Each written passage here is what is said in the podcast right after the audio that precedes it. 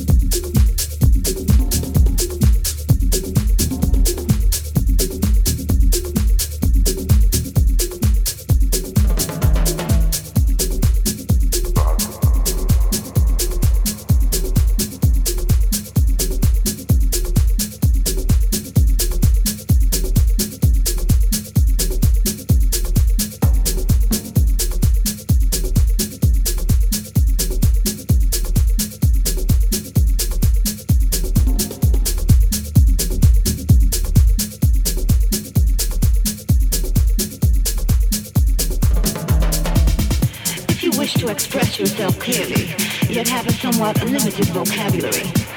Just say "fook."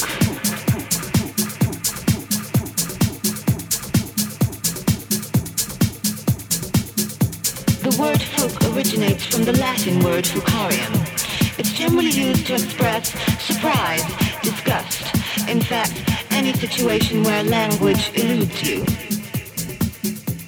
The word "fook" is not to be confused with the more commonly used, rather vulgar word that describes the act of copulation between two consenting adults, or mammals even.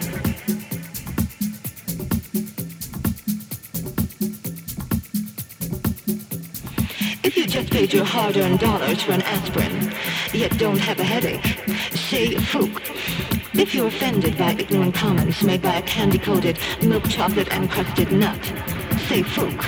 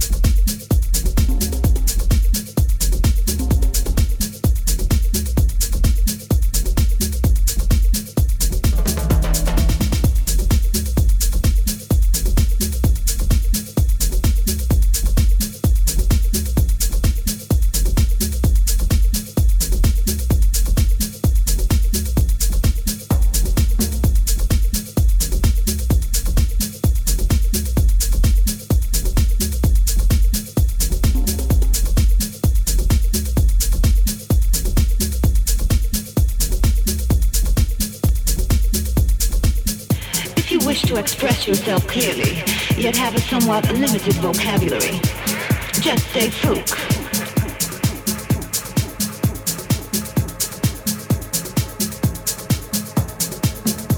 The word "fook" originates from the Latin word "fukarium." It's generally used to express surprise, disgust, in fact, any situation where language eludes you. Is not to be confused with the more commonly used, rather vulgar word that describes the act of copulation between two consenting adults, or mammals even.